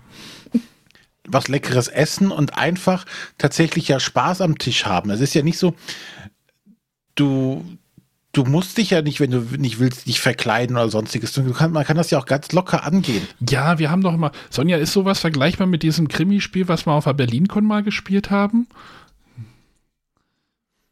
Du Ja, ich überlege gerade welches. äh, Also ich habe zwei auf der BerlinCon das, gespielt, was, deswegen. das vom Stefan mit dem Leuchtturm. ja, das ist ein klassisches Krimi, den Ja, fand ich doof. Oh Gott, fand ich. Ich fand das, oh, ich habe mich da sehr unwohl gefühlt. Also, nee, nee. mm, mm. Also ich habe sonst auch nicht viel Erfahrung. Ich habe äh, zweimal mit dem äh, Krimi-Master in, auf der BerlinCon gespielt. Das eine äh, war der Leuchtturm, das andere war äh, das Game Over. Ja, da habe ich mich ja dann schon geweigert. Das Jahr danach. Nee. Du hast aber sehr viel gelacht beim Zugucken. Ja, da war ich ja nicht involviert. Das bin ich ja nicht in der Situation. Das ist ja dann wie ein Autounfall angucken. Also, nee, das ist ja auch nicht lustig, aber so, so, so, so, so ein, so ein äh, lustiges Internetvideo angucken. Aber nee, mitmachen. Ach nee, lass mal. Brauche ich jetzt nicht. Nun gut, aber dann kannst du vielleicht demnächst bei Savannah Park oder Corrosion mitspielen. Wofür entscheidest du dich? Äh, wahrscheinlich Savannah Park, weil alle sagen, es wäre ein ganz tolles Familienspiel. Ja, das ist auf jeden Fall das Spiel mit den tollen Fallschachteln. Ach nee. Aber ich finde, da hat Deep Print Game auf jeden Fall die Sache, die Latte sehr hoch gelegt mit diesen Fallschachteln. Die bin ich, die finde ich echt faszinierend. Und es ist wieder so, warum ist noch vor, vorher keiner auf diese Idee gekommen? Ich weiß jetzt nicht, wie viel tatsächlich das an Mehrkosten verursacht hat, diese Fallschachteln. was Aber ich finde, die sind auf jeden Fall wert. was ist denn da drinne? Ich meine, sind einfach nur die Feitschachteln und da ist nichts drin Genau, und das da- das. Spiel, das leer ist, besteht aus vier Fallschachteln. Und wer zuerst die Fallschachtel fertig hat, hat das Spiel gewonnen. kann man nur ist wie einmal ein spielen. Exit-Game. Kannst Kann du einmal spielen. Kann man nur einmal spielen. Nein, du hast in, ähm, du hast in diesen Fallschachteln halt das Spielmaterial für pro Spieler. Okay, so wie ich meine siderische Konfluenz quasi sortiert habe. Genau, Nur anstatt in, in Tütchen, in Plastiktütchen, gibt es halt hier ähm, paar, äh, Fallschachteln. Sie hätten auch einfach äh, vier Zipbeutel. Plastik-Zipbeutel reinpacken können. Würde aber heute keiner drüber sprechen, was das doch für tolle Zipbeutel sind, sondern das sind tolle Fallschachteln. Ne, also von daher. Ja, ansonsten äh, habt ihr schon mal gespielt, Sonja? Ja, eine Partie haben wir schon. Und? Ja, ist, ein- ist ein nettes kleines Puzzle. Ich fand es jetzt nicht so aufregend, aber ähm, hat schon Spaß gemacht. Ähm, es ist ja, ähm, was ich für mich jetzt immer ganz gut finde, jeder hat die gleichen Plättchen, äh, aber äh, jeder hat ein eigenes Spielertableau und verteilt die Plättchen anfangs zufällig auf seinem Spielertableau. Und dann wählen die Spielerei um ein Plättchen. Ähm, da sind so Tiere drauf, manche einzeln, manchmal so eine Tierart, aber dann ähm, sind drei oder vier davon. Äh, manche davon äh, stehen an einem äh, kleinen äh, Gewässer, wo sie von trinken können. Und man versucht am Ende, bekommt man eben Punkte für große Gruppen der gleichen Tierart, ähm, multipliziert mit den Wasserstellen, an denen sie sich bedienen können. Und äh, ja, es ist halt so, einer wählt ein Plättchen aus, sagt jetzt hier, ich habe hier eine Giraffe und alle nehmen dann das Plättchen mit einer Giraffe, drehen es um und müssen es woanders platzieren. Und ähm, das finde ich tatsächlich ganz cool. Das hat auch eine schöne Interaktion, weil ich genau gucken kann, ah, der Bau dahin, der, also man sieht halt, welche Optionen es gibt, um ein Plättchen zu legen. Und die sind in der Regel sehr eingeschränkt. Es gibt da noch Bäume und Büsche, die man überdecken darf, die aber Punkte geben, wenn sie nicht überdeckt werden. Und ähm, ja, ich fand das eine schöne Puzzlei und eben am Ende möglichst diese großen Gruppen aus Tieren zusammenzukriegen. Zwei Fragen. Habt ihr das Erdmännchen benutzt oder nicht? Ja. Weil das Okay. Erdmännchen gibt ja an, wo ich, wo ich ein Plättchen wegnehme, damit ich weiß, dass ich da kein neues Plättchen hinlegen darf. Gut, weil ich habe es nachher weggelassen, weil ich konnte mir sehr gut merken, wo ich das Blättchen hergenommen habe. So schwer war das nicht. Es war eins. äh, zweite Frage. Du konntest wirklich, ihr habt es wahrscheinlich zu zweit gespielt, ne? Genau. Äh, du hast geguckt, äh, was dein Gegner gelegt hatte oder wo er noch was hatte? Ich nicht, ich brauche immer ein bisschen erstmal für mich das Spiel zu verstehen, andersrum. Okay. Hatte ich zumindest das Gefühl, weil es, ich habe mir, das- ich hab mir das schon schön überlegt, ja, das mache ich jetzt so und am Ende will ich dann dieses Plättchen, wo alle Tiere drauf sind, möglichst mittig platzieren. Und das kam dann viel früher ins Spiel, als ich nur blöde Randplätze dafür hatte. Ja, weil wir haben es jetzt zu dritt gespielt. Die Familie musste herhalten. Er kommt. Wenn wir schon mal da haben, müssen wir jetzt direkt mal spielen. Ähm, kam sehr gut an. Ähm, aber ich hatte jetzt tatsächlich nicht das Bedürfnis oder auch die, die Muße, noch bei den anderen zu gucken. Ähm, bei zweien wird es ja sowieso dann schon mal, also wenn du zwei Mitspieler hast, ähm, schon kompliziert noch hinzugucken, äh, wo hat der was gelegt, wie könnte ich ihn damit stören. Ähm, es war halt jeder mehr mit seinem Tableau beschäftigt. Mhm. Ähm, du hattest natürlich dadurch, äh, dass alle gleichzeitig was tun, keinerlei Downtime groß. Es sei denn, ähm, derjenige, der dran ist, der braucht sehr lange, bis er das Plättchen ausgesucht hat, was er legen ja. möchte. Ich glaube, das könnte in der, in, mit den falschen Spielern echt problematisch werden. Ähm, wir haben das hier im, im Familienmodus so sehr frei Schnauze gemacht, also mehr aus dem Bauch heraus gespielt. Ähm, und weniger optimiert zu versuchen, welches Tier ich wohin legen kann, damit ich das auch Maximalpunkte rausholen kann. Ich glaube, da gibt es andere Leute, die machen das deutlich besser. Aber das kann ein, ein, ein Problem bei dem Spiel werden. Ansonsten ging das nachher, also gegen gerade gegen Ende ging es deutlich schneller, wenn ja. also immer weniger Plättchen zur Verfügung sind, die ich noch umdrehen darf oder verwenden darf. Ähm, und gegen Ende merkt man dann, oh verdammt, äh, jetzt habe ich hier ein, ein, Tier, das ich nicht einsetzen kann oder wenn ich es da einsetze, wird es vom Buschbrand nachher wieder vertrieben. Und dann merkt man so, wo man sich so alles so ein bisschen verbaut hat, in Anführungszeichen, und ärgert sich dann manchmal über sich selbst. Aber ähm, nachher ging das echt flott von der Hand. Das war nachher, nach den ersten zwei, drei Runden, ging das gut runter. Ich, ich habe mir gerade die Spieleschachtel aufgemacht, also nicht die aufgemacht, sondern ein Bild der Rückseite der Spieleschachtel. Da steht drauf mehrere raffinierte Spielvarianten. Und was heißt das? Sind da wieder Module, die man da irgendwie wieder ja, rein... quasi. Also, äh, ich ja. hatte ja schon Module erwähnt, genannt. genau. Ja, aber es gibt halt äh, äh, diese Bäume und die Sträucher, die haben auf, ist auf der einen Spielplanseite oder auf der einen äh, Spielertableau-Seite sind die fest und dann gibt es da noch Plättchen dazu und dann kann man sie noch irgendwie zufällig verteilen. Äh, dann gibt es noch eine Löwenfigur, die man zusätzlich zu dem Erdmännchen oh. benutzen kann und dann kriegt man irgendwie. Habe ich schon wieder keinen Bock drauf. also ich hasse, nee, also boah, Entschuldigung. Also Grundspiele, die mit irgendwelchen Modulen. Ich kann auch das Modul machen und jetzt das und dann das und äh, nee. Also, also ich finde es dahingehend gut. Also ich kann das zum Beispiel jetzt mit meiner Tochter spielen. Ich kann ja. vor allem mit ihr damit starten, mit dieser Grundvariante. Und ähm, ich muss ihr nicht noch zusätzlich erklären, dass ich einen Löwen habe, wo ich noch mehr Punkte mit verdienen kann. Äh, oder dass man jetzt hier noch die Bäume, die sind dann mal da und mal da sondern ich kann mit ihr das Grundspiel spielen. Und wenn man das tatsächlich dann mehrmals gespielt hat, kann ich sagen, okay, jetzt machen wir einen Punktemechanismus mehr dazu, wo du wieder mehr aufpassen musst, gerade im Familienspielerbereich kann ich das eher nachvollziehen, dass man sagt, okay, man kann jetzt noch den Komplexitätsgrad langsam nach oben drehen. Ja, da bin ich, da bin ich vielleicht, das ist vielleicht meine persönliches, mein persönliches Problem. Also wie gesagt, ich mag diese Module absolut nicht. Und wenn ich dann den Komplexitätsgrad nach oben drehen möchte, dann nehme ich ein anderes Spiel. Also so ist das bei mir. Ja, aber du hast ja auch 20 Spiele. Wenn du aber ja. ein Familienspiel hast, was vielleicht die vielleicht drei Spiele zu Hause haben. Na, wir müssen ja da auch wieder davon ausgehen, dass es nicht der Vielspieler ist, der da, für den das Spiel konzipiert ist. Ja, aber. Gerade das, wo du sagst, im Familienspiel, okay, wir machen jetzt das ein bisschen schwieriger und äh, trotzdem kann äh, zum Beispiel die ganze Familie dann dem Spiel noch folgen. Siehe Iva Leon Menger. Ja, aber ich finde, so ein Spiel verliert dadurch immer seinen Fokus. So, da weiß ich immer nie genau, was ist jetzt genau das Spiel, was der Autor sich so ausgedacht hat. Klar, der Autor hat sich alles ausgedacht oder der Redakteur oder wer auch immer. Aber für mich ist es irgendwie so ein Punkt so, wo ist jetzt genau der, der komplette, der, der, so, wie wollte der Autor das ursprünglich haben oder wie haben sie, sondern ich möchte nicht noch wieder eine Regel da rein, selber reinfummeln müssen und dann wieder da. Also ich verstehe deinen Punkt, René, aber ich persönlich mag das nicht.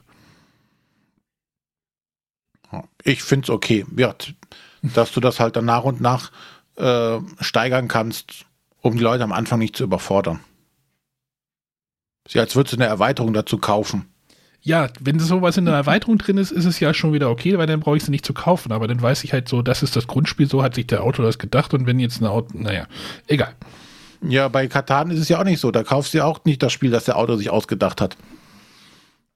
Sondern du kaufst das Spiel, wie es dann auf den Markt gekommen ist, nachdem alles rausgestrichen ist, was zu viel war am Anfang. Ja, aber da war Was du durch das, Erweit das war- Erweiterungen dann wieder zupacken kannst. Du kaufst dir eben nicht das Spiel, was der Autor am Anfang im Ja, Kopf aber was hatte. wäre, wenn jetzt bei Katan, wenn du jetzt bei Katan einfach anfängst und sagst, ey, das eine Spiel ist jetzt halt so und dann kommt, kannst du denn noch in einer nächsten Variante, kannst du denn noch die Regel, die längste Straße dazufügen? Dann hast du wieder eine Regel mehr. Denn als nächstes kannst du noch sagen, ey, wenn du möchtest, kannst du auch noch Städte daraus machen. So, wo ist jetzt genau das Spiel? Das richtige Spiel. Also, du verstehst, also bei Katan, das Katan könntest du auch so runterbrechen. Sagst, ey, du fängst einfach nur mit den Orten an. Mehr ist das Spiel nicht. Ja. Und dann sagst du einfach so, ey, hier gibt's noch die Ritterregel und die Sta äh, Sch- Straßenregel und dann gibt es hier, kannst du hier noch die Häfen machen, das erleichtert dir das Handeln. Also du kannst jedes Mod quasi jedes Modul da irgendwie auch rauslösen und kannst halt einfach Katan, Katan einfach so ein Junior-Katan, was es ja zwar schon gibt, aber draus machen. Ja, aber du kannst halt sagen, so führst du die Spieler langsam an das Spiel ran. In jeder Partie kannst du einen neuen Bestandteil hinzufügen, bis du dann das komplette Spiel hast. Aber du bist nicht überfordert, alle Regeln gleichzeitig meistern zu müssen, sondern du kriegst Häppchen für Häppchen, Partie pro Partie, äh, Partie kannst du es einfach lernen. Ich mag es Und, trotzdem nicht. So. Da gibt es ja auch ganze Spiele hier, weiß ich nicht, ähm, wie heißt es hier, Kitchen Rush. Ist doch genau nach, da, da das Spielprinzip ja sogar, zumindest nachdem Pegasus das ja so umgebaut hat, so, dass du diese Szenarien hast, die dir nach und nach die einzelnen Elemente beibringen, damit du nachher das vollständige Spiel nicht auf einmal lernen musst. Ja. Was ja der große Kritikpunkt war. Und das war auch bei mir zum Beispiel, wenn wir jetzt Magic Maze als Kitchen Rush nehmen, Magic Maze, der Punkt, warum Magic Maze bei mir ausgezogen ist, obwohl ich das Spiel super fand, weil ich immer, wenn ich das gespielt habe in einer Gruppe, ich immer mit Szenario 1 angefangen hatte und wie bewegt man die Figuren?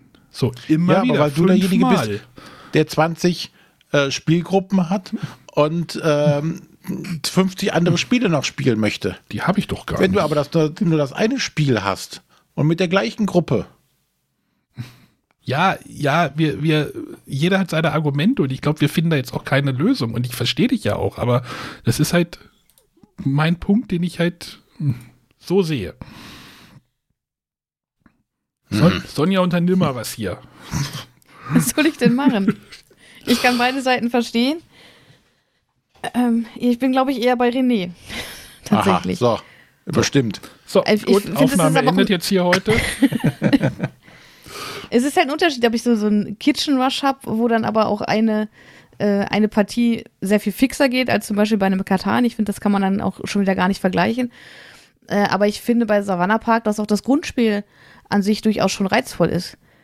Ähm, es gibt andere Spiele, wo ich auch sage, ja, da habe ich jetzt fünf Minuten und ich kann das dazu nehmen und das und das und das, wo ich dann auch davor stand und sagte, ja, was, was wollte der Autor mir jetzt hiermit sagen? Was, und ich hätte es gerne so gespielt, wie der Autor es wollte.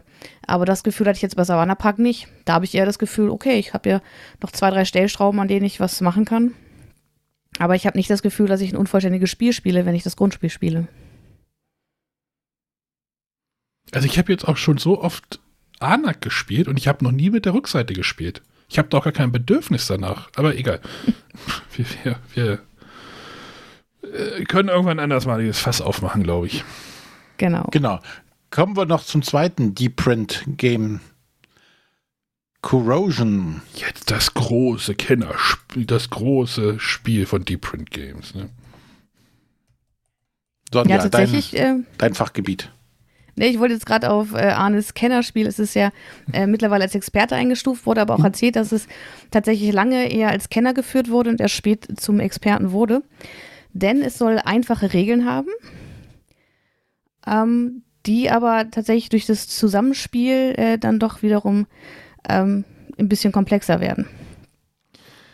Das ist jetzt ja das erste Spiel, wo die Spieler, wie, wie nenne ich das, die Gesamtheit der Spieler von Deutschland, Spieler, Brettspiel-Community, eigentlich drauf wartet. Ne? Also als Deep Print Games ja gestartet ist, das war ja auch in Nürnberg 20, da hieß es ja, ja, wir machen hier Deep, Deep Entwicklung und äh, wir machen hier, wir sind hier die Leute und äh, machen hier die Überknaller an Spielen. Und dann kam das erste raus, das Free Nature, was halt ja okay war. Und dann kam jetzt irgendwie das, was war das zweite? Äh, Kyoto kam Kyoto. und Rorschach und jetzt das Savannah Park. Das ist halt alles Familien. Tage gezielt, äh, auf Familien gezielt oder der Partyspiel äh, eher, ich, ich sag jetzt einfach mal, eher seichteres Terrain. Terrain. Und jetzt mit Corrosion hat, glaube ich, jetzt eine ziemlich hohe Erwartungshaltung, kann das sein? Dadurch. Ja, ich, ich fand spannend. Also es hieß ja damals von Deep Room Games, dass ähm, die Spieler nicht enttäuscht sein sollen, sondern so diese ähm, anspruchsvolleren Spiele und komplexeren Spiele, die brauchen halt Entwicklungszeit. Ähm, es war tatsächlich der Autor ähm, dabei im Interview.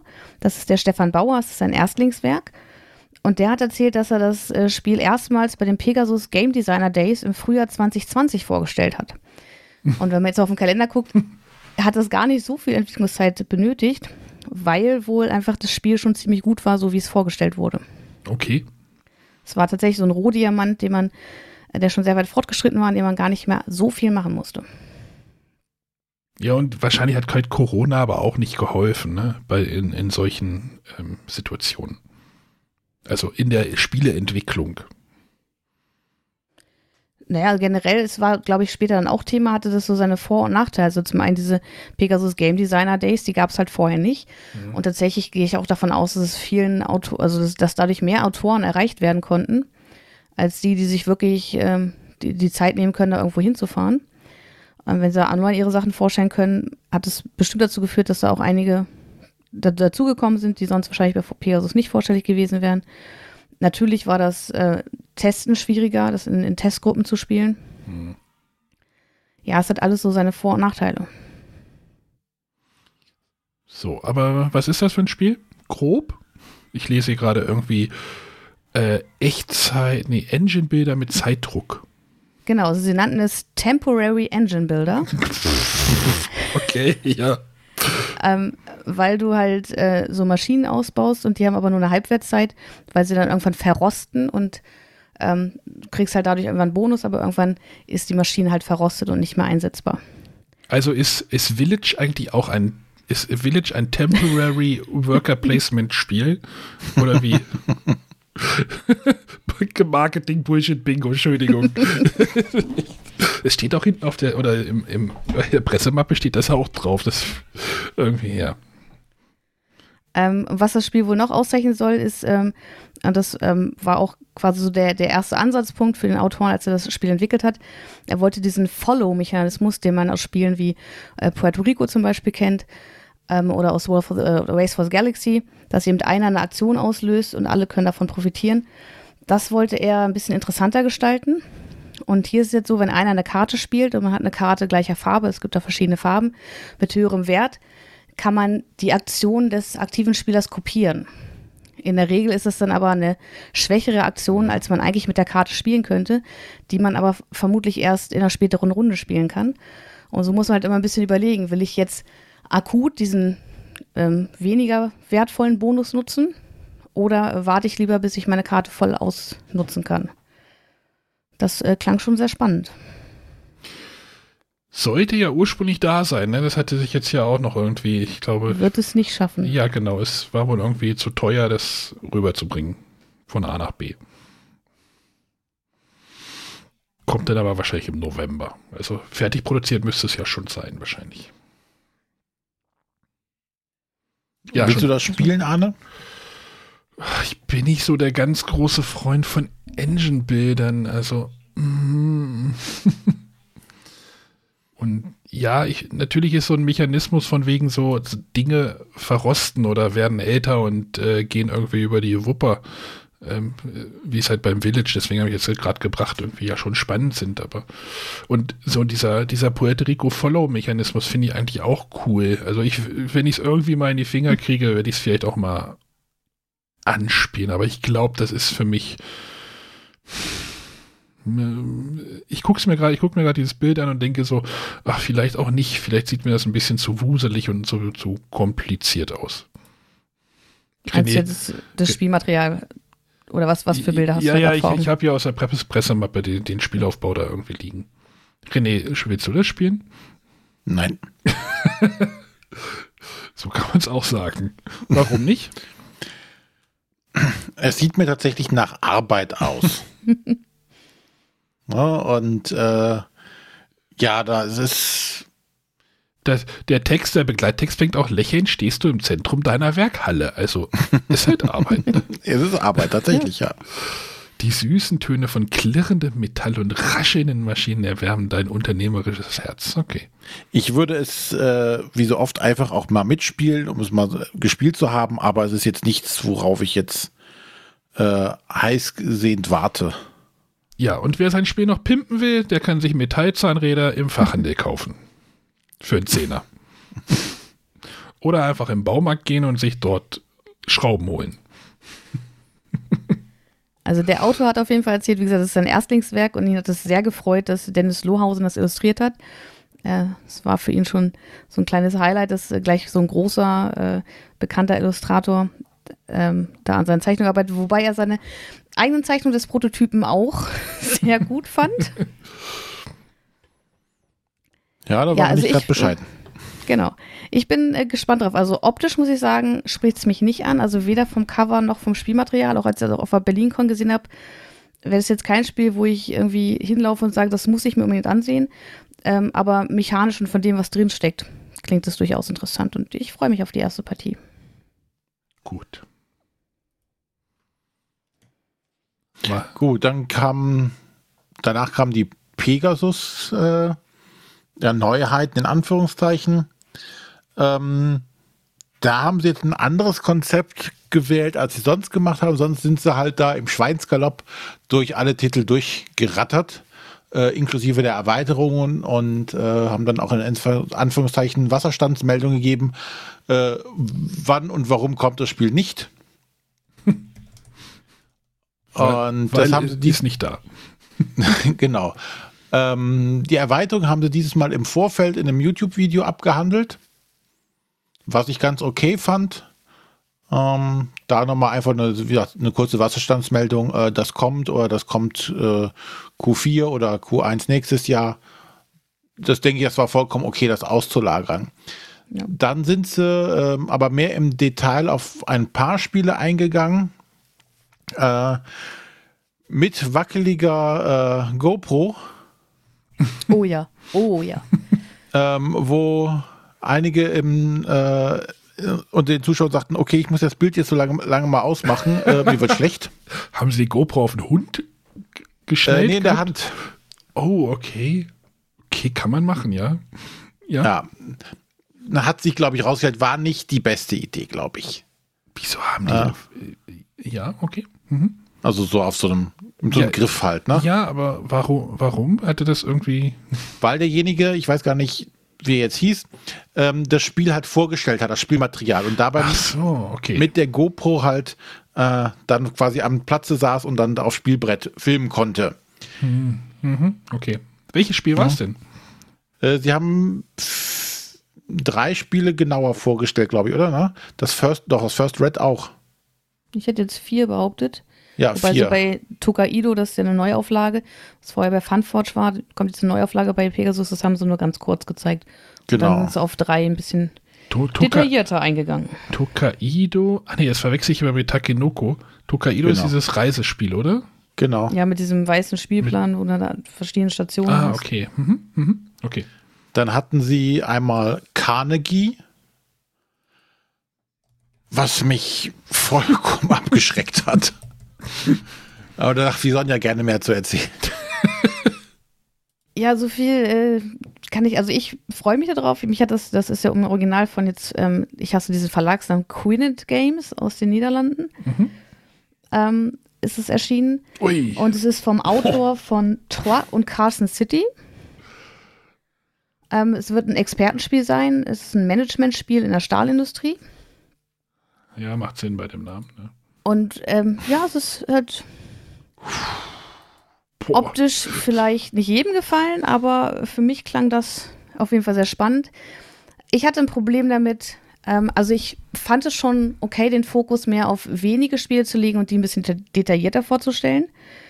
Mir war es aber gerade für so ein Expertenspiel schon zu detailliert. Hm. Weil tatsächlich schon einige Regeldetails erwähnt wurden, die mich nicht interessieren, wenn ich einen Überblick haben möchte.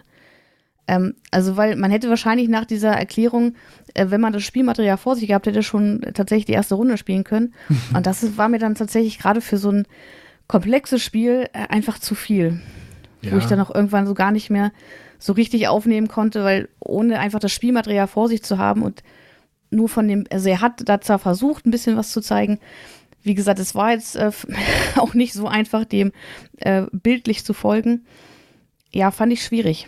Für, für die Hörer, wenn man, wenn man zu so einem Term Pressetermin geht, irgendwie, ich denke jetzt gerade an so einen Pressetermin in Nürnberg, dann ist das für uns immer so, jemand kommt und geht mit uns über den Messestand und sagt halt einfach so, hier ist Carnegie, da geht es grob darum und dann hast du mhm. für das Spiel zwei Minuten Zeit vielleicht, um dir das anzugucken, dann geht man schon zum nächsten Spiel. Und wenn ihr jetzt sagt, jetzt kriegt ihr eine ganze Regelerklärung, ja, das fehlt ja nicht. Also vielleicht sollte man sich immer daran orientieren, wie das oder vielleicht mehr orientieren, wie das auf so einem Messestand laufen würde. Ne? Also man muss da jetzt nicht durchhetzen, wie das schon auf der Messe doch eher passiert, aber so detailliert braucht man es vielleicht wirklich nicht. Ne? Nur. Ja, wie gesagt, ich fand es einerseits eine gute Idee, dass man eben sagt, man will nicht durch, durch alles durchrennen. Ähm, ich ich fand es halt auch gut, also wir hatten ja vorhin schon festgestellt, es gab jetzt schon mehrere dieser digitalen Pressetage und ich hatte dann irgendwann das Gefühl, dass sich vieles auch immer wiederholt hat. Auch gerade durch die Verschiebungen in diesem Jahr ähm, mhm. hat man über dieselben Spiele immer und immer wieder ähm, wurde gesprochen. Und da fand ich schon gut, dass man gesagt hat, naja, jetzt über gewisse Spiele reden wir einfach nicht mehr, weil die kommen irgendwann noch dieses Jahr oder vielleicht auch Anfang nächsten Jahres, aber wir haben da jetzt schon so oft drüber gesprochen. Ähm, ihr, ihr wisst, was euch da erwartet. Und wir befassen uns heute mit anderen Spielen, zu denen wir noch nicht so viel erzählt haben. Das ist an, fand ich an sich einen guten Ansatz, aber wie gesagt, es war hier einfach ein bisschen zu detailliert. Hm.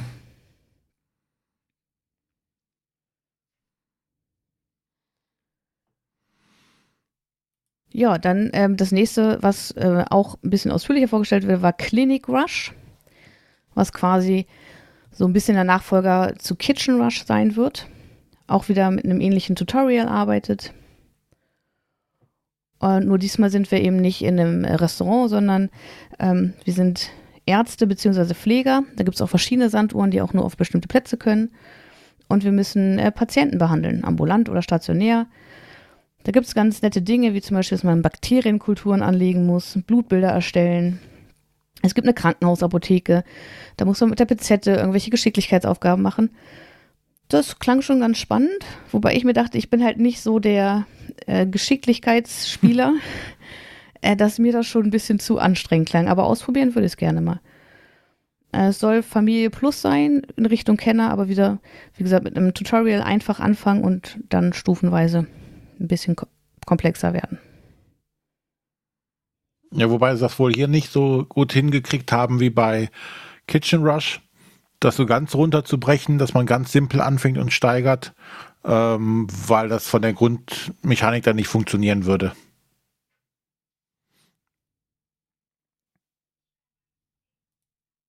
Ja, als letztes hatten sie dann noch äh, eine Eigenentwicklung. Äh, First Red. Ähm, Ratte. Die, die Idee finde ich halt sehr cool äh, die Ratten auf dem Schrottplatz sehen halt immer den Mond und wollen zum Mond, ähm, weil er ja aus Käse ist und ähm, versuchen jetzt als allererstes eine Rakete zu bauen. Deswegen First Red, die dann auf den Mond kommt. Fand ich von der Story her schon mal witzig. Äh, ansonsten äh, bin ich ja mal gespannt, weil sie sagten, es ist halt ein Laufspiel im Kennerbereich. Okay. Mhm. Was dabei dann passiert oder was schlussendlich rum, rum, bei rumkommt, äh, kann mal gespannt sein. Das würde ich mir wahrscheinlich eher angucken wie Carnegie. Corrosion Carnegie. Ja, aber ich finde es tatsächlich ganz spannend, weil ähm, einer der beiden Autoren von First Red ist der Autor, den man vielleicht von Lorenzo Il Magnifico kennt, von Alma Mater, ähm, von Coimbra, also schon von komplexeren Spielen. Ähm, zusammen mit einer Autorin, die jetzt noch nicht so viel gemacht hat. Ähm, aber ja, da bin ich tatsächlich auch gespannt drauf. It's one small step for a red, one giant leap for a red kind. Oh Gott. ah, Gott, ja. Ja, und das war dann auch, glaube ich, so der offizielle Teil. Ja. Ähm, danach gab es dann noch äh, ein bisschen Interview ähm, über die äh, aktuelle Produktionssituation und Liefersituation.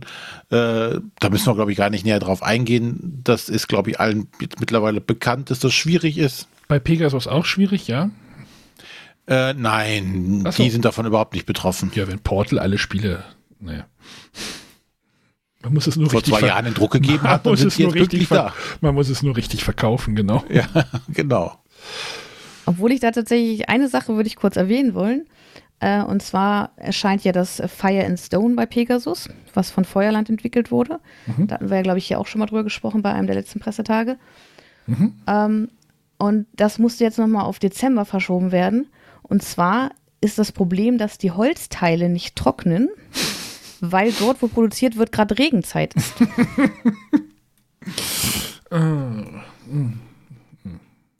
Und das sind tatsächlich einfach manchmal so, so absurde Begründungen, warum es da irgendwie zu Verschiebungen kommt.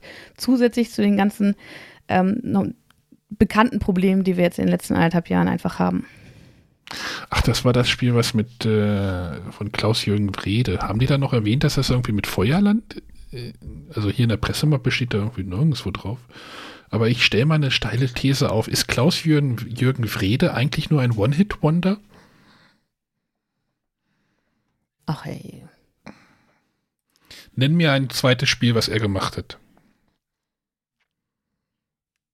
Kann ich nicht aus dem du, René, nenn mir ein zweites Spiel. Was? Hallo, ich kann dich nicht hören. Liebe Hörer, äh, kommt in den Discord, diskutiert das mal mit mir. Ich, ich, das, ich würde diese These gern aufrechterhalten. Aber äh, ja. Fire and Stone von Klaus-Jürgen Wrede. Ich, letztes Jahr, oder, nee, der Pressetag war im Frühjahr irgendwann, ne? Oder wann war das? Da hatten sie es, glaube ich, dann vorgestellt, announced. Und da hatten sie gesagt, irgendwie mit Feuerland zusammen in Kooperation oder irgendwie sowas war da, ne? Genau. Aber sieht gar nicht, steht gar nichts mehr davon irgendwo. Naja. Ist ja auch egal. Abwarten, Teile trocknen irgendwann. Naja, also wie gesagt, es ist halt, es wurde komplett von Feuerland entwickelt, aber Feuerland hat beschlossen, dass, sie es, ähm, dass es selbst für ihre Blue Line eben äh, zu wenig Anspruch hat und deswegen ist es jetzt an Pegasus übergegangen.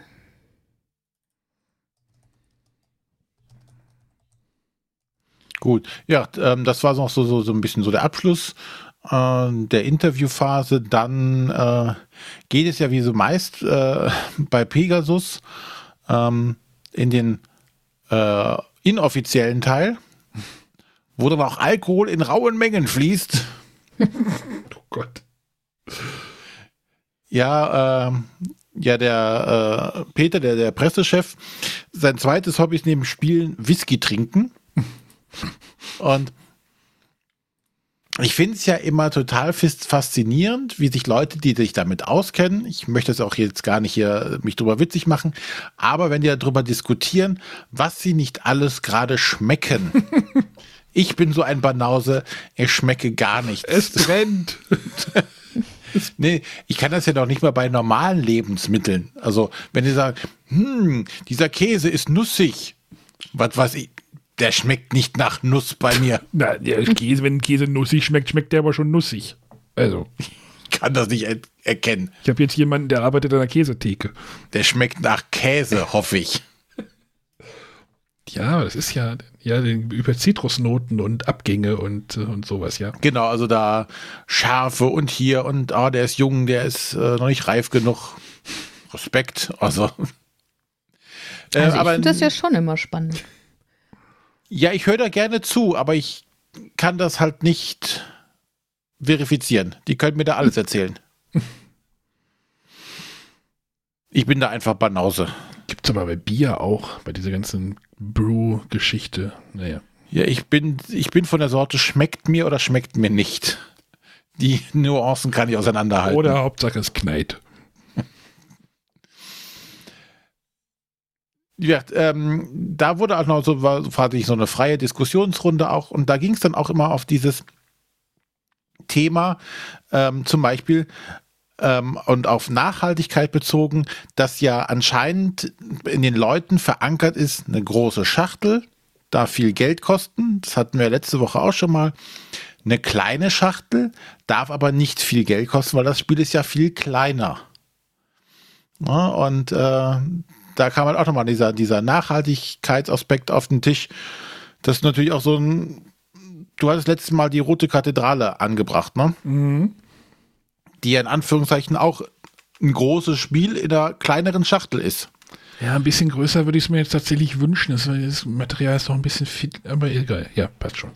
Aha. Ja. Naja, aber wie gesagt, da kann man noch diese Nachhaltigkeitsaspekt, ne, auf so eine Palette kriegst du natürlich deutlich mehr Spiele, als wenn die die Katan-Schachtelgröße haben. Aus wenn es nur die Hälfte davon ist. Und ähm, ja, noch eine weitere Anmerkung war, dass sowohl Verlage als auch Pressevertreter äh, natürlich schon immer hier diesem Cult of the New anhängen. Ne? Also immer nur das Neueste, das Beste. Und als Beispiel war halt, dass die, die Verlage halt auch mal ihre, ihre alten Marken in Anführungszeichen pflegen. Aber stattdessen halt wird immer nur der Fokus auf das Neueste gelegt. Hm. Ja, und was so, so dieser Trend halt einfach da ist und dem, dem Normalspieler draußen ist gar nicht immer wichtig, ob es das neueste und aktuellste Spiel ist, solange es ein gutes Spiel ist. Ja, ich hatte neulich bei uns in der Spielegruppe in Göttingen auch diese Diskussion so, ah, jetzt kommen hier doch weniger Spiele, wir haben nichts mehr zum Spielen. Da habe ich so gedacht so, ey, dann bringe ich mal wieder ein Blood Rage mit. Das, da hatten wir so viel Spaß immer mit, dann bringe ich das mal mit. Oder pack mal wieder ein El Grande aus. Oder äh, ich, ich glaube, viele, also auch gerade wahrscheinlich von den Hörern, die, ihr habt genug Spiele im Schrank. Ähm, ich war jetzt am, Sam am Freitag waren wir spielen in der, auch wieder in einer Spielegruppe und da hat eine Gruppe hat Andor gespielt. Wo ich auch so gedacht ja. habe. Und die hatten total, zwei Leute kannten das dann auch nicht und die hatten richtig Spaß daran. Das war dann auch irgendwie so, okay, wir leben halt immer noch in dieser Kite of the New Bubble. Ja. Das ist halt irgendwie auch absurd, aber ja, es macht ja trotzdem Spaß, auch denn die Neuheiten auszuprobieren. So ist es ja nicht. Ja, und ähm, das ist ja auch in Anführungszeichen für uns okay, nur dann darf man halt wieder nicht vergessen, dass das für den Außenstehenden halt nicht die Relevanz hat, wie es jetzt für uns hat, ne? Und ähm, dass ja auch ähm, ja die ganzen Rezensenten auch im Anführungszeichen gar nicht mehr bei der Masse an Neuheiten äh, tatsächlich ein Spiel öfter spielen können. Mhm. Ne? Also da braucht sich keiner auch die Illusion zu machen, äh, ich habe das hier zehnmal gespielt.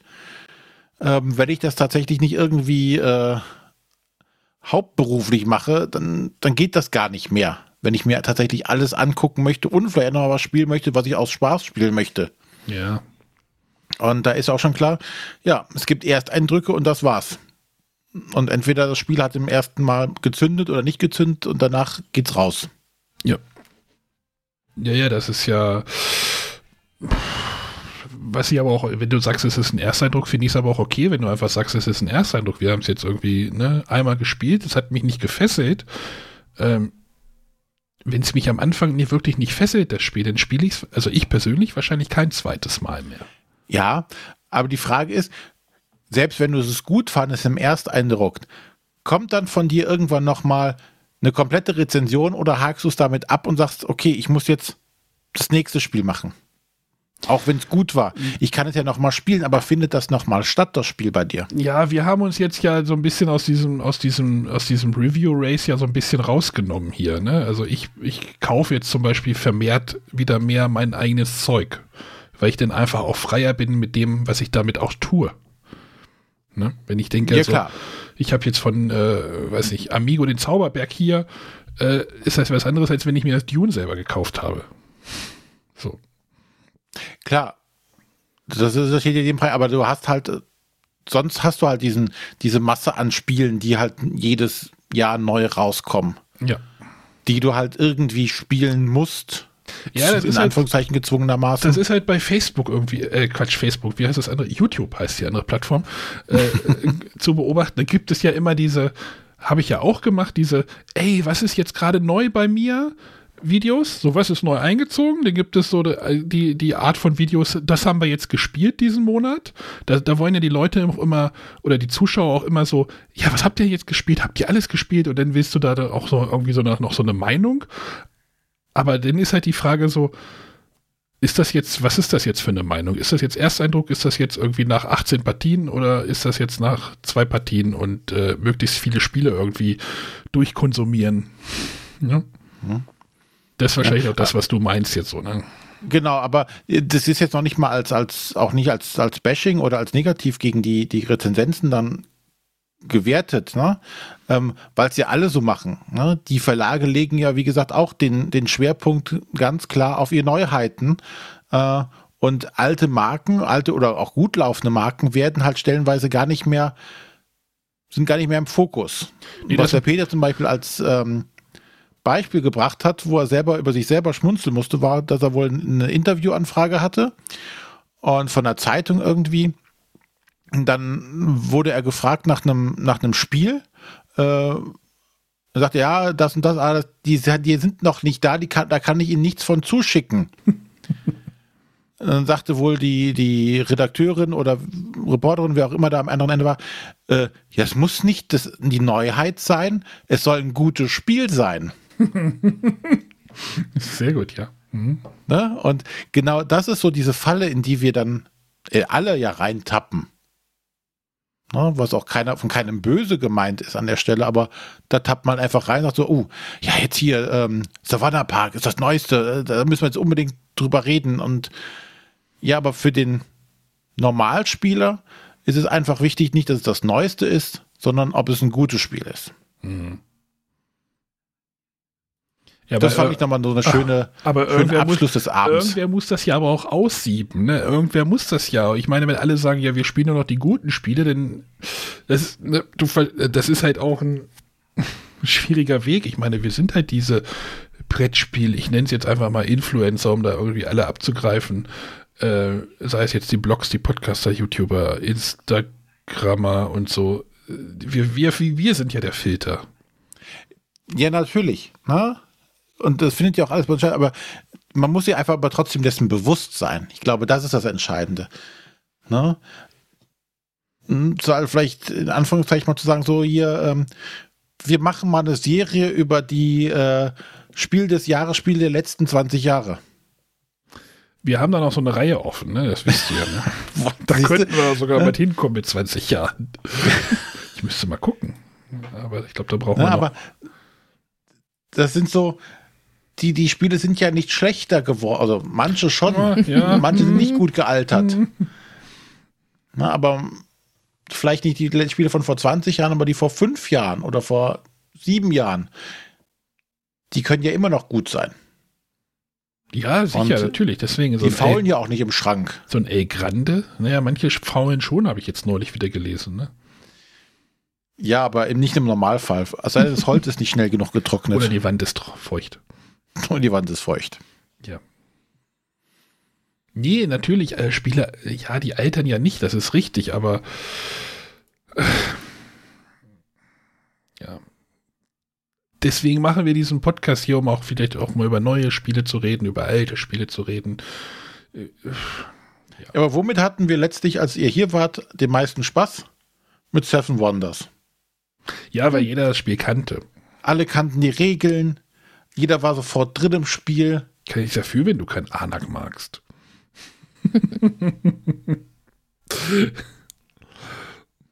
ja. ja. Warum kriege ich jetzt schon wieder so eine Breitseite? ich habe überhaupt nichts Böses gesagt. Doch, du hast vorhin was, du hast vorhin was Böses gesagt mit diesen Modulen und so. Das, das, das, äh, ja. Da habe ich was Richtiges gesagt, aber nichts Böses. ja, ja. Nein. Ja, das ist, das ist halt schwierig. Ich meine, aber manch, ne, man will ja dann auch doch mal wieder was Neues kennenlernen und dann greifst du dann wieder zu den Neuheiten und weißt halt auch nicht. Heute kam auch diese, heute kam auch die Meldung irgendwie, ey, das Spiel von Friedemann Friese ist jetzt da, kannst du jetzt bestellen. Freie Fahrt oder sowas. Ich glaube bei uns, mhm. ich glaube bei uns in Discord habe ich reingeschrieben so, meint ihr, das Spiel kann was so? Weil es ist dann so, das, das würde ich, wenn ich jetzt, wenn jetzt einer sagen würde, ey, das ist total super, dann würde ich es mir jetzt kaufen. Aber so, so ein Blindkauf, mm, tue ich mich ein bisschen schwer tatsächlich mit. So, weil Friedemann Friese halt so ein, so ein Autor, so eine, so eine Autor-Wundertüte ist, das kann halt von Fayum total super bis zu Futuropia oder 504 gehen, was dann so als Konzept irgendwie spannend ist, aber das Spiel dahinter, dem fehlt ein bisschen was. So tue ich mich gerade schwer. Hat jemand schon freie Fahrt gespielt? Ich weiß es nicht. Ich hatte ja auf Matthias gehofft, aber der hat mir nicht Ich bin sehr geantwortet. heiß drauf. Ich hoffe, dass ich es bald spielen kann. Die sind ja aber nicht auf der Messe, ne? Nee. Deswegen ist es ja auch nicht in meine Vorschau mit reingekommen, wobei es da lange drauf stand, bis ich mir überlegt habe, okay, wenn wir eine Spielvorschau machen, sollte ich vielleicht auch Spieler erwähnen, die auf das Spiel sein werden.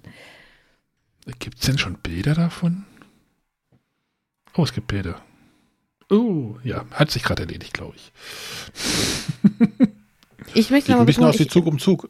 mag ja auch einfach die Grafiken von 2F-Spiele. Ich weiß, dass äh, ich da nicht viele äh, Personen habe, die das ähnlich sehen, aber ich, ich mag den Stil einfach total. Das Foto Fium, ich fand das jetzt auch nicht so schlimm. Also es hat halt so einen eigenartigen Stil. Aber ich mag ja auch Ascension, was ja auch einen eigenartigen Stil hat. Also es muss halt nicht immer alles nach Dennis Lohausen, Michael Menzel und Clemens Franz aussehen.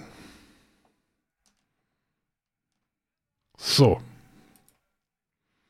René ist jetzt Ich sauer. glaube, Sonja hat den Koffer jetzt gepackt. Ich habe noch keinen Koffer gepackt. Was sollte ich auch Koffer Sonja, packen? du, das ist jetzt ja die letzte Aufnahme vor der Messe, richtig? Also für uns. Die nächste Aufnahme ist hoffentlich Sonja solo.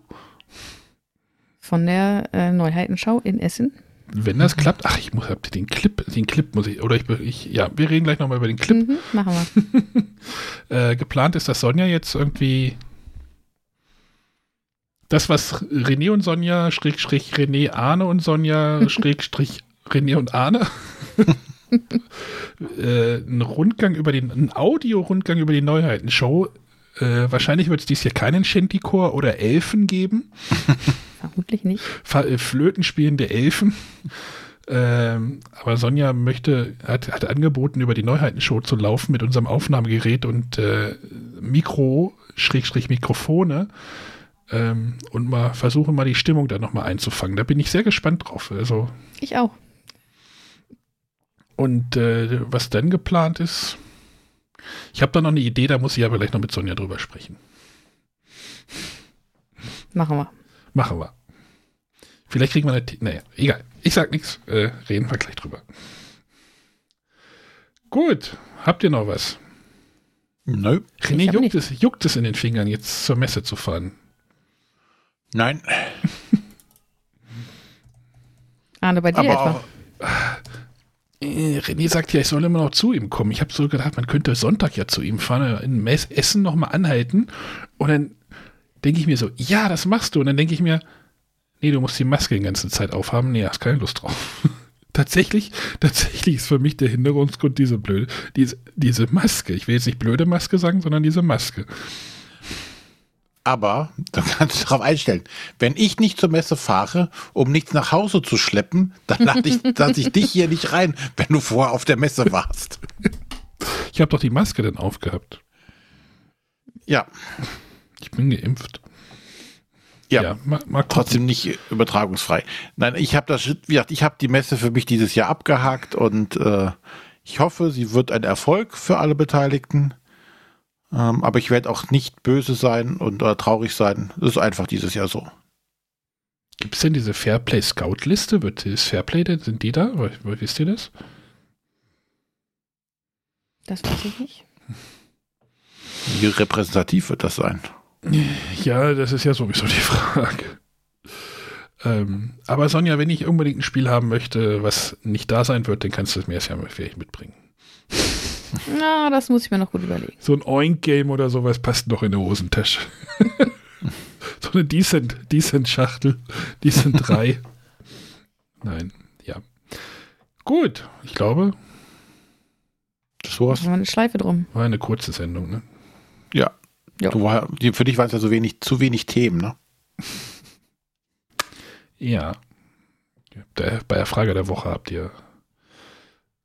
So, wollen wir nochmal, kommt auf den Discord, schickt uns eine Frage der Woche. Discord, also die könnt, da gibt es auch einen Frage der Woche, einen Kanal, habe ich gestern angelegt. Äh, discord.bretterwisser.de oder schickt uns eine WhatsApp-Sprachnachricht in den 0170 5444 843. Habe ich gut im Kopf jetzt. Ne? Nee, sie klebt auch am Monitor tatsächlich. Ausgedruckt mit einem Etikettendrucker. In diesem Sinne. In diesem Sinne kommt, ja, sch schreibt uns mal irgendwie auf dem Discord, wie es so auf der Messe ist. Wenn ihr da seid, da sind wir trotzdem gespannt drauf. Äh, wahrscheinlich wird es mal mit Twitter und sowas auch alles lesen, aber. Und grüßt die Sonja. Gibt ihr ein Fist Fistbump ist okay? Faust, Sonja? Ja, ja, ist okay. Sonja rennt mit einem äh, Schafrucksack rum. Nicht? Turmbeutel. Turmbeutel. Auf den Rücken. Ist der Plan. Ist der Plan. Das ist der, das ist der Weg. Genau. Alles klar. Macht's gut. Und äh, ja? dann hören wir uns alle nach der Messe wieder. nee, dich hören wir ja vorher. Also, ja, aber wir drei zusammen. Ach so, ja. ja hoffentlich. oh. Okay. Macht's gut. Tschüss. Bis dann. Bis dann.